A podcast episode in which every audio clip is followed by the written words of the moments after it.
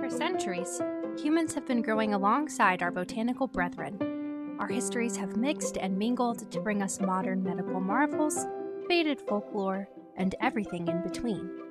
Of course, in order to understand the plant, we have to start with its roots. I'm M. Governor Gaddis, and this is Rooted.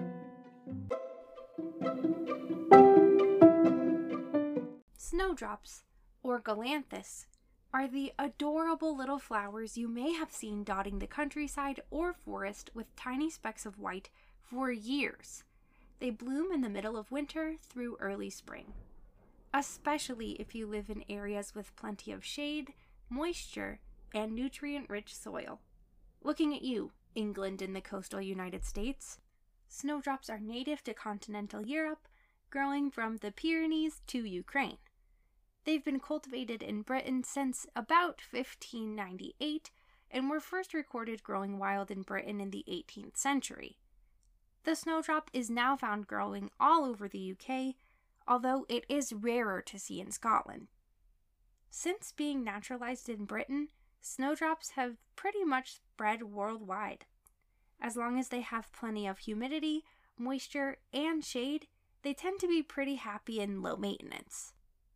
These little guys are characterized by their thick green stem and leaves, short stature, early blooms, and of course, their adorable white flowers.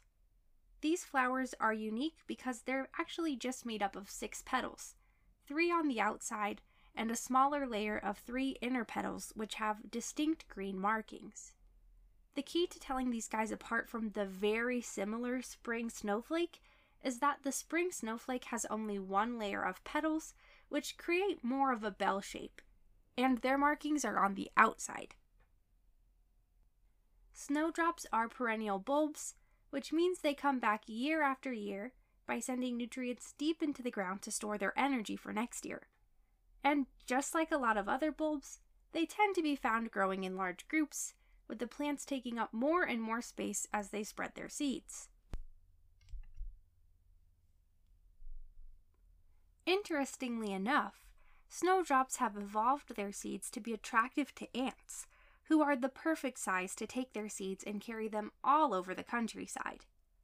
They've done this by producing a fruit that is easy for the ants to get into and take the seeds, and by having the seeds themselves produce a tiny tail, known as an elaiosome, that contains some chemical compounds that the ants love kind of like dangling a bottle of Chanel number no. 5 out the window to attract grandmas in your area. The scientific name for snowdrops comes from ancient Greek, with gala meaning milk and anthos meaning flower, translating literally then into milk flower. But over time, the name came to be snowdrop. And this makes a lot of sense when we consider not only what they look like, bright white flowers that dot the land like snow, but also the time of year they bloom, midwinter through early spring. While they're all characterized as small white flowers with green leaves and markings, there are actually a few different varieties. But they're pretty easy to miss if you're not looking closely. My favorite variety is known as Grumpy, because the little green markings on the inner petals look a lot like tiny little frowny faces. I'll add a picture on Instagram so you can see what I'm talking about and scream with me about how cute they are. Some varieties are a little more rare than others, which can lead to some pretty wild prices for collectors. The most expensive snowdrop bulb on record sold for about $1,500 in 2015. It was for the variety Golden Fleece, which has tiny little yellowish dots on its petals. It is super cute and very rare to stumble upon, which is why it could command such a pretty penny at auction. Snowdrops are often considered to be shy because of the way they droop their sweet little heads, but we actually have evidence to suggest they do this for a reason. They produce a dusty pollen that needs to be kept dry so that any winter pollinators can access it. It's also why their inner petals spread open a little bit more as the season goes on. Gotta make room for those bee butts.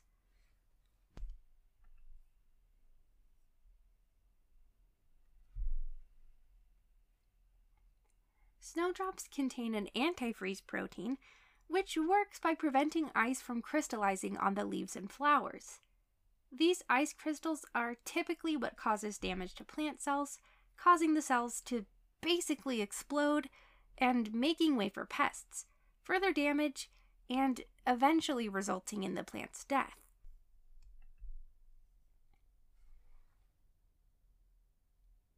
Because ice can't get in there and cause these guys to freeze and explode on a cellular level, they're not super sensitive to the cold. Which is why, if you've ever seen them frozen down to the ground, no, you didn't. They pop right back up as soon as temperatures allow the heavy ice to melt. Fun fact this protein actually helped us develop modern antifreeze and is what the British used to help thaw out tanks in World War I. In addition to the antifreeze, they also have pointias leaves that help them break through the toughened and semi frozen soil so those dainty little flowers can really shine through and help us fight our seasonal depression. Another fun thing found in snowdrops is Galanthus nivalis agglutinins, or GNA for those of us who love ourselves. In snowdrops, GNA helps them deter pests by binding to specific sugars. D-mannose sugars for the inquiring bug minds, which are stored in the bug's midgut. Once the GNA has bound to the sugars, it begins to clump, leading to agglutination. So basically death by way of We Love Katamari. As another aside, this is also what happens in humans if we get the wrong type of blood in a blood transfusion. GNA is most effective at deterring sucking pests, like aphids, who are notoriously tricky to kill since a lot of pesticides and things we've developed are too big for their tiny little mouths which means we often don't get them all on the first try, or we would need to use a systemic poison, which not only takes a while, but can render the plant unsafe for consumption depending on what's used. Scientists have tried to breed GNA into other crops more susceptible to pests, like potatoes, corn, rice, and tobacco, all with mixed success. Speaking of historical uses for snowdrops, villages in the Caucasus Mountains, in the area between Asia and Europe, or modern day Russia and Georgia, used it to treat migraines and to improve cognitive function. They did this by rubbing the leaves onto the temples of their foreheads. For a long time, scientists weren't sure why this was, but that's where our friend Dmitri comes in. Dmitri Paskov was a Bulgarian scientist who happened to be the first to isolate galantamine, the very substance found in snowdrop leaves that makes them so good at curing headaches. He found that the reason this works is because galantamine molecules easily enter the blood brain barrier, which makes it easy for them to get into our brains. Obviously. But what exactly is it doing in the brain? Well, I'm glad you asked. Galantamine contains acetylcholinesterase inhibiting properties. Acetylcholinesterase is an enzyme that helps to break down the wall between nerve and muscle cells, which at first sounds a little scary, but is actually a good thing. If left to their own devices, these guys would start to group together and, given enough time, could cause paralysis. This is particularly interesting because snowdrops also contain substances that are toxic to us. Most notably, snowdrops contain glycerin, also found in daffodils, which can be toxic to humans, resulting in similar symptoms than what we would see in the poisons it can protect us from vomiting, diarrhea, and abdominal pain.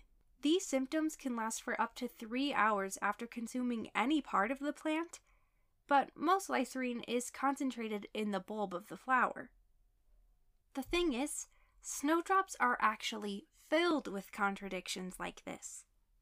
In German folklore, the story goes that Winter, upon seeing the beauty of all spring's blooms, asked the flowers if it could borrow some of their color.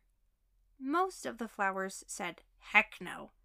But Snowdrops decided it would be all right for them to share. So the winter took on their colors green and white. And in exchange for this gift, winter allows the snowdrop to bloom early and protects it from harm, making it the first to bloom in the season for most of us. In Catholicism, snowdrops are said to symbolize hope, new life, and purity, as they bloom in the bleakest days of winter and show us that life will always find a way to spring forward with beauty and tenacity, even in the harshest of times. But snowdrops aren't all love and light. In fact, in some cultures, they are actually seen as a symbol of death and the underworld. This is partially because of where they grow. Like we touched on, they happen to like areas with lots of nutrients, plenty of moisture and vegetation, and shade.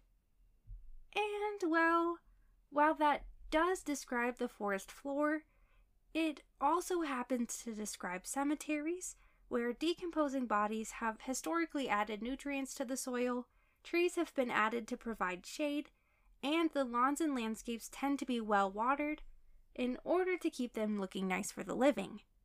And if the whole growing on graves thing wasn't enough, they do kind of look sad if you think of their droopy little heads as someone in mourning. And I'm sure the whole thing with Persephone doesn't help. For those unfamiliar with the story, it has been said that snowdrops were the first flowers that Persephone brought with her upon her re entrance from the underworld, where she was forced to stay with Hades. It's a long story, and the reason we have winter, but what you need to know for now is that spring is Earth and her mom's way of celebrating her return, which is what makes these flowers so exciting, but also a little sad. For ancient Greeks, snowdrops were a flower straight from the underworld. And while they showed us that spring was around the corner, they also reminded us that death was never too far away. Speaking of death, Victorians actually believed that picking these flowers was bad luck. Part of this could likely be tied to the fact that, much like daffodils, the sap made people super sick. But another part of it was for sure that these plants were regarded as a symbol of death. In fact, it was widely believed that if a snowdrop crossed the threshold of your home, someone in your family would die within a year. Talk about flowers no one asked for. To this day, there are some people who claim these flowers have ruined their marriages and caused misfortune in their lives. We touched on how it's been used to try and encourage natural pest deterrent in some of our staple crops, but snowdrops are helping us in other ways too. Snowdrops are also currently being studied for use in the treatment of Alzheimer's. Remember how earlier we talked about how galantamine is good at breaking down the barrier between muscle and cell nerves? Well, it turns out it's great for helping with decreasing confusion too, as long as it's taken in small doses. Basically, we think this works by blocking harmful disruptors and in turn increasing the number of neurotransmitters in the nervous system, which then helps to strengthen the remaining nerve signal. So basically, it's breaking down barriers and adding in a few helping hands to pass those communication signals along. It's because of this that galantamine is currently being used in the drug Razadyne, which has proven effective at improving the symptoms of Alzheimer's, but is not a cure. While this is great news, scientists are still working to be able to synthesize galantamine successfully in a lab which means progress has been kinda slow. Another great way we're using galantamine? In defense against neurotoxins, especially things like sarin gas. It's effective because it latches onto the substances that cause all the damage and essentially pull them out as they exit our bodies. And while it doesn't completely negate the symptoms, research has shown that it could at least keep you alive. While snowdrops themselves can be a bit of a contradiction, one thing is sure. They bring a much needed pop of vibrancy and life to the long, dreary days of winter. If you're lucky enough to live in an area where these guys grow, I hope you take a moment to really look at them and think about what beautiful little badasses they are.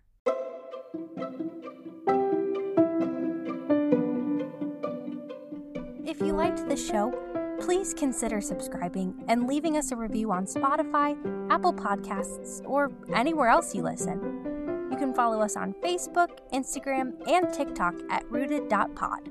We're on YouTube at rooted.podcast, and check out our website, rootedpod.com, for transcripts, updates, and so much more. Thanks for being here. And until next time, be kind to yourselves, be kind to the earth, and just like a plant, drink your water.